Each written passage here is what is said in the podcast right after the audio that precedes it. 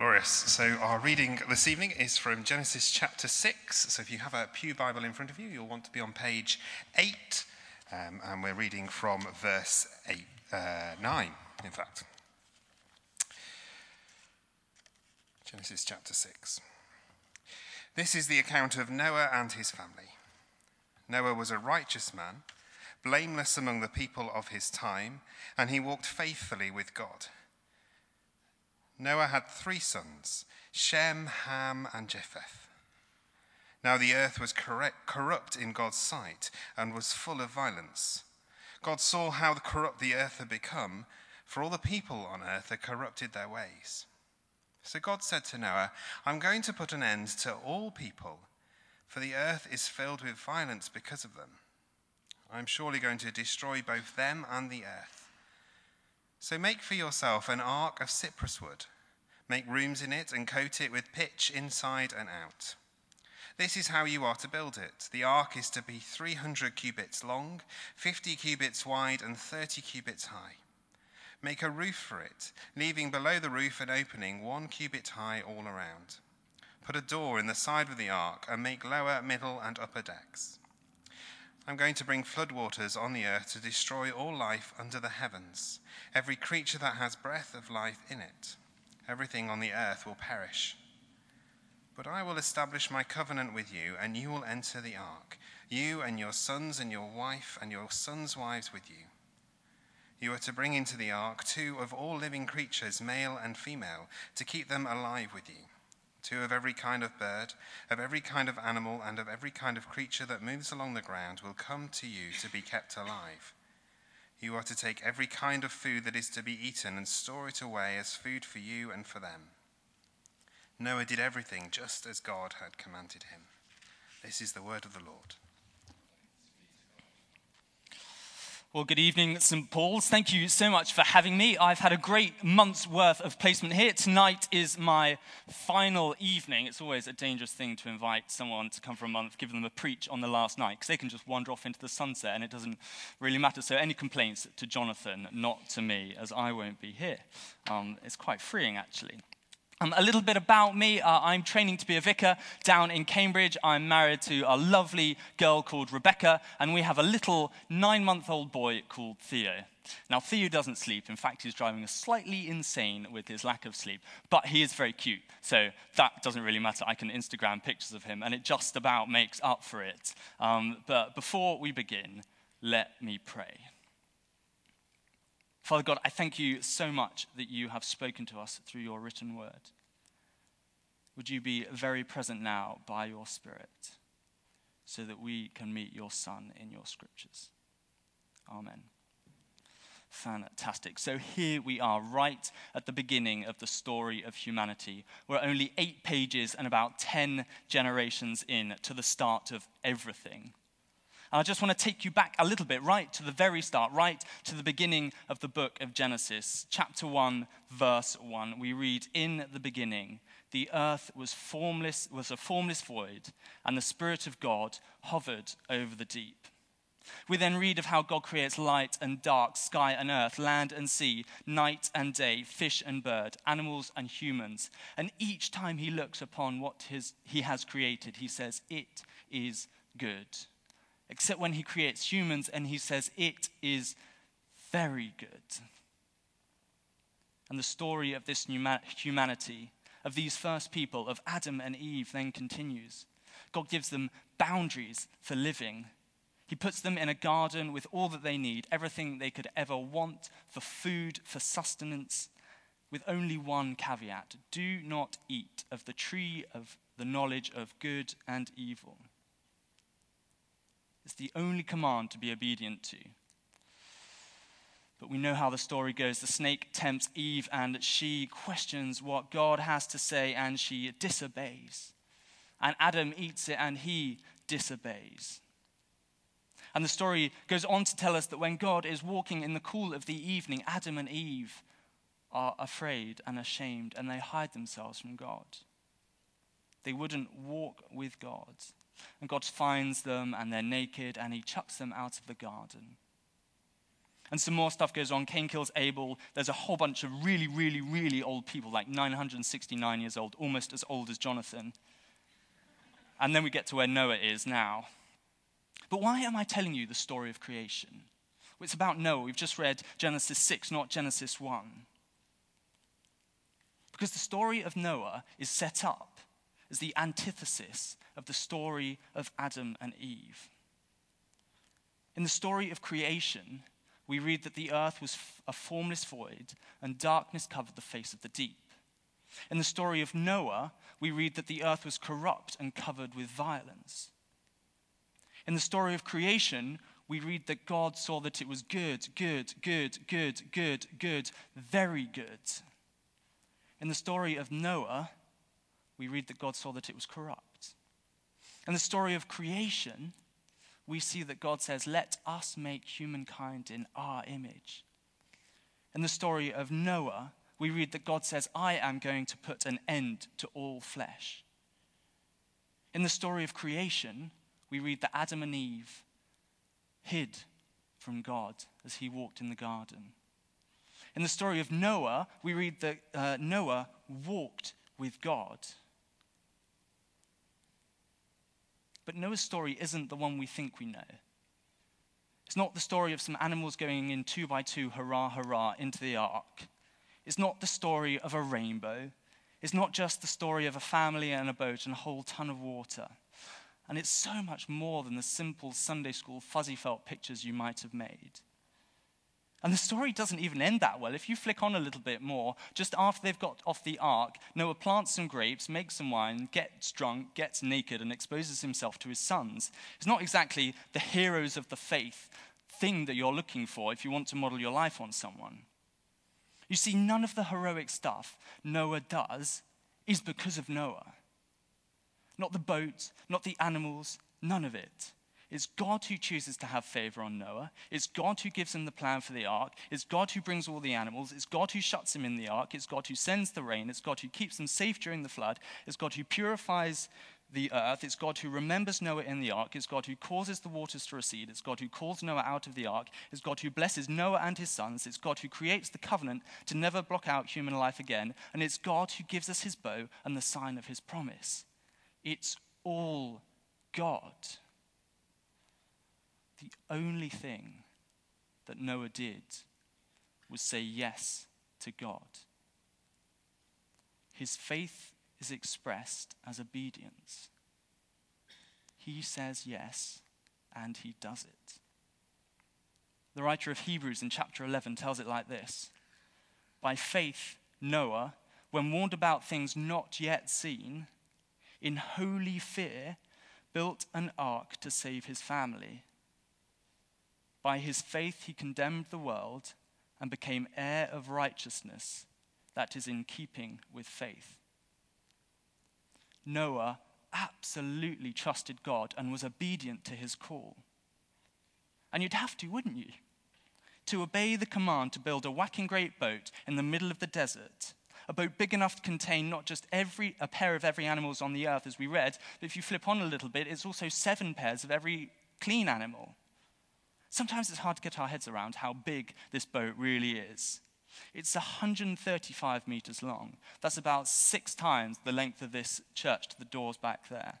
It's 23 meters wide and 14 meters high. This isn't a little rowing boat, this is a huge boat.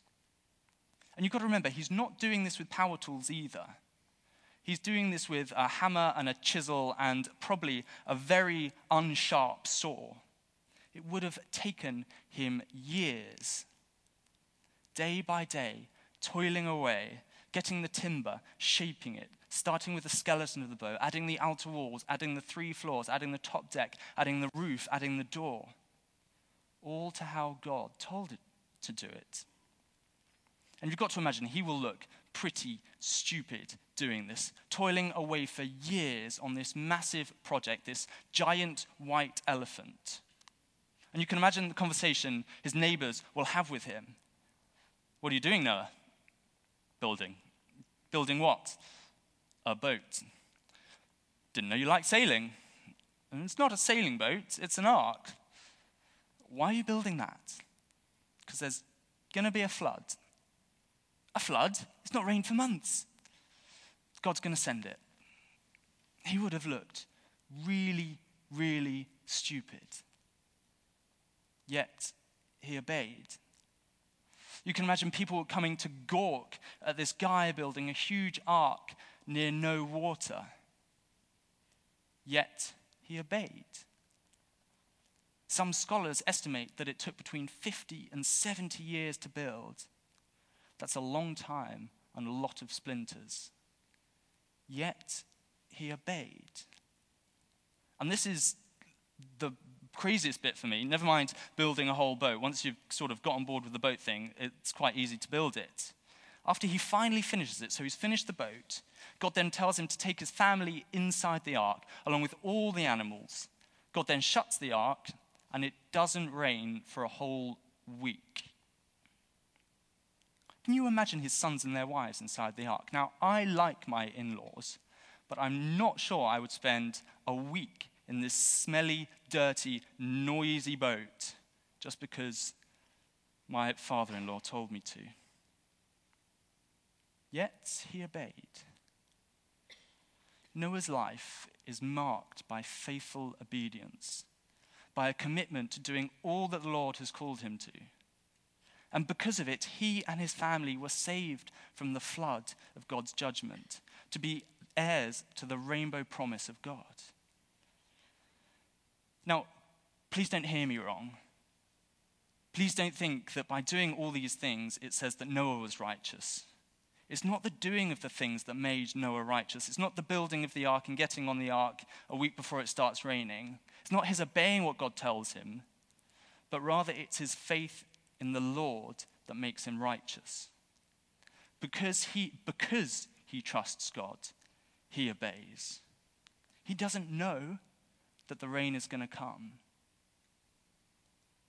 But he trusts that when God says it will rain, that it will rain.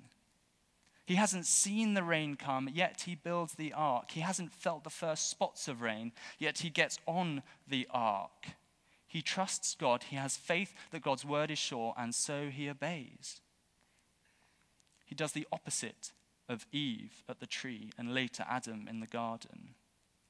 Rather than questioning what God has said and then choosing not to believe God and disobeying, he trusts God, chooses to believe, and obeys. And it is that faith which is credited to him as righteousness. Now, it can feel like we're a million miles away and a couple of millennia detached from Noah. But in reality, we're not that different from him, his contemporaries, and the culture he lived in. We like to think of ourselves as more developed than those who lived thousands of years ago we might be able to dress ourselves a little better, get to places a little faster, eat a wider range of foods, post photos of cats and babies on Instagram, have more TV channels, and a whole host of other things. But we haven't really progressed. This is an idea that C.S. Lewis called chronological snobbery. The idea that we have progressed socially, morally, and emotionally from those oafs that have gone behind us. You just look around us. A survey last year showed that the majority of people in the UK think society is broken. And it's easy to see. The poisonings going on in Salisbury, the rise of homelessness and in work poverty.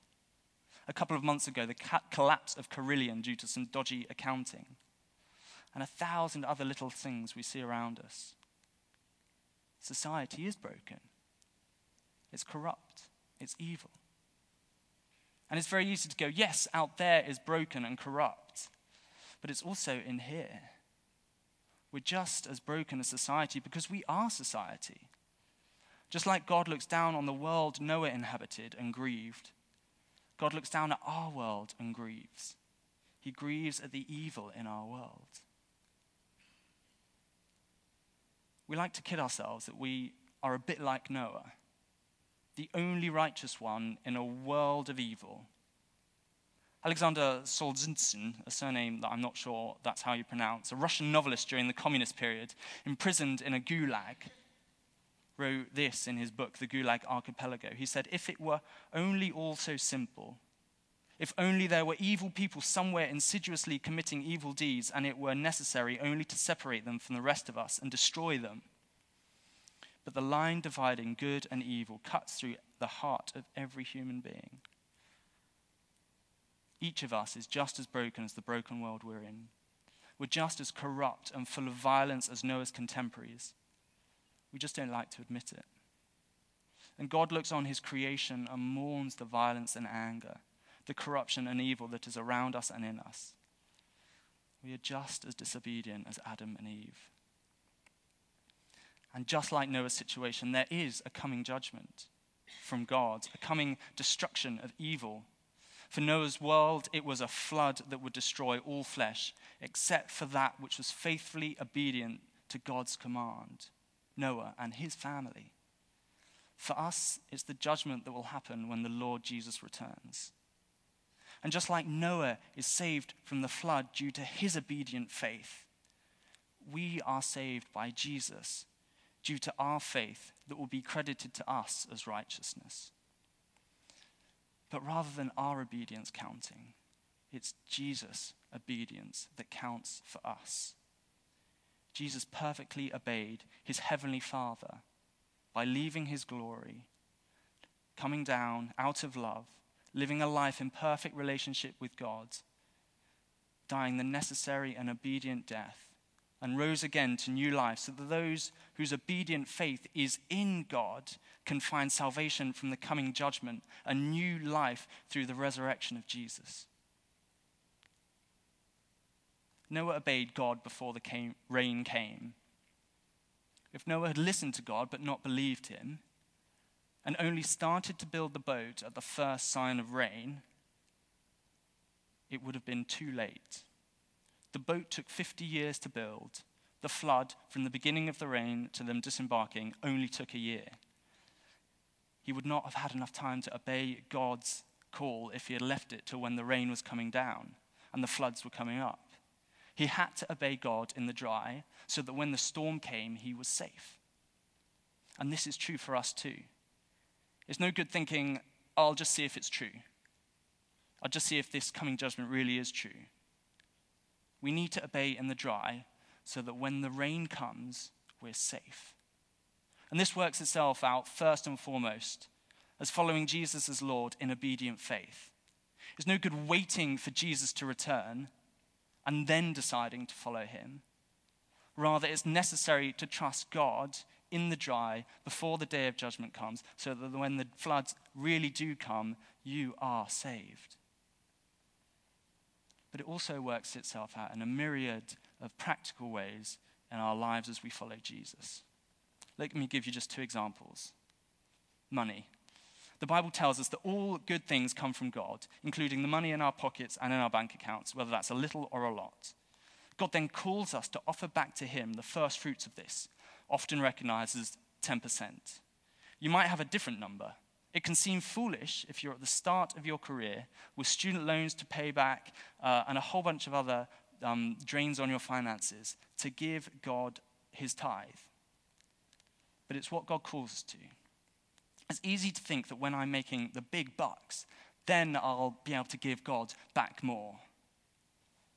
But God calls us to faithfulness in the dry, when you're making little, when there's not a lot of spare cash, to be faithful in the dry so that when the rains come, when the floods come, you have good habits and you'll be safe. Or in terms of priorities, it can be easy to only go to God when life gets tough and you need Him to intervene in a powerful way. And he does do that. But how much better is it to be obedient in the dry? When life is good, when life seems easy, and spend time in prayer and the scriptures, so that when the rains come, and they will, you will have walked faithfully with the God who walks faithfully with you. And there'll be a thousand other ways that this works itself out in your life. And I don't know what it looks like for you, but God is calling each and every one of us to be obedient to his will for our lives. Friends, let me close by saying this. Doing the right thing doesn't save us. Giving God lots of money or reading our Bible or not looking at certain things or doing a whole host of other things doesn't save us. Rather, we're saved by Jesus' obedience to death, even death on a cross. We're saved by his defeat of sin and triumph over evil. We're saved by his resurrection. And that's what sets us free from the effects of our disobedience. As we trust in God, as we say yes to his offer of new life in Christ, we begin to walk with him, to trust him, to hear his voice and our faith that Jesus is all we need begins to be expressed as obedience. We serve him because he first served us. We love him because he first loved us. We obey him because he was obedient to death for us. So may you have the faith of Noah to build whatever God is calling you to. May you have the obedience to build in the dry. And may you know the love that Christ has for you, even when the storms come. So we stand and I'll pray.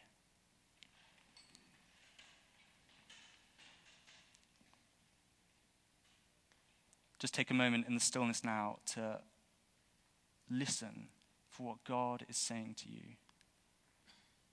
It might be helpful if you shut your eyes and hold out your hands. That does nothing magical, but it's just a posture of openness.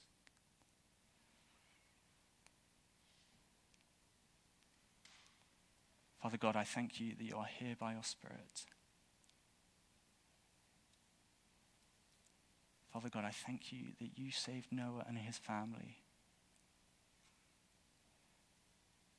That it was your plan to rescue them. That it was your plan to keep them safe. I thank you that you made an everlasting promise never to wipe out humanity again. I thank you that through Jesus we are safe from the coming judgment. God, would you help us to be obedient now? Would you help us to hear your voice? Would you help us to be aware of what you are calling us to? Would you speak to us now about the thousand different ways to become more Christ like?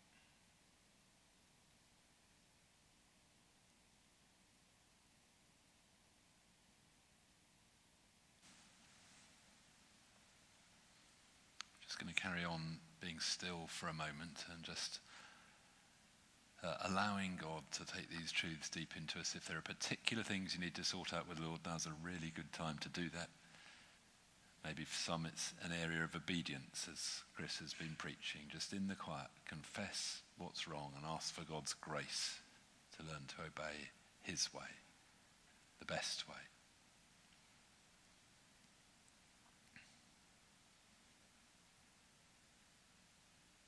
Maybe other things going on. We started the service thinking about the dry weather and some of us feeling very dry inwardly. We pray, Lord, that in this time you would pour the fresh rains of your Spirit down and bring refreshment to those who are dry and relationship with you restored.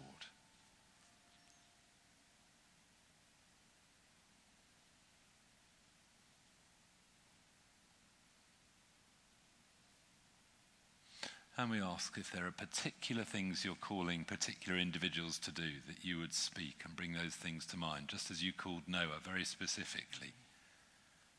There may be some among us you're calling to leave one thing for another thing. Tonight, may we hear that. And for all of us, give us grace to lift our eyes and follow your way, the way you've made us to follow. In a moment, we're going to sing together. But if you'd like someone to pray for you about any of those things as the band start to play, you're welcome just to come and stand at the front, either on the left or the right, and members of our prayer team will stand with you and pray with you. Uh, we'd love to offer that chance if you'd like that. But for all of us, God calls us to step out the next step. Uh, very appropriately on this Noah Sunday, we're going to sing the song Oceans. He calls us out beyond our depth to trust Him. Let's look to Him and Lord, as we sing, pour your spirit down and minister to us. And if you'd like someone to pray with you, just come to the front as we sing, and we'd love to do that.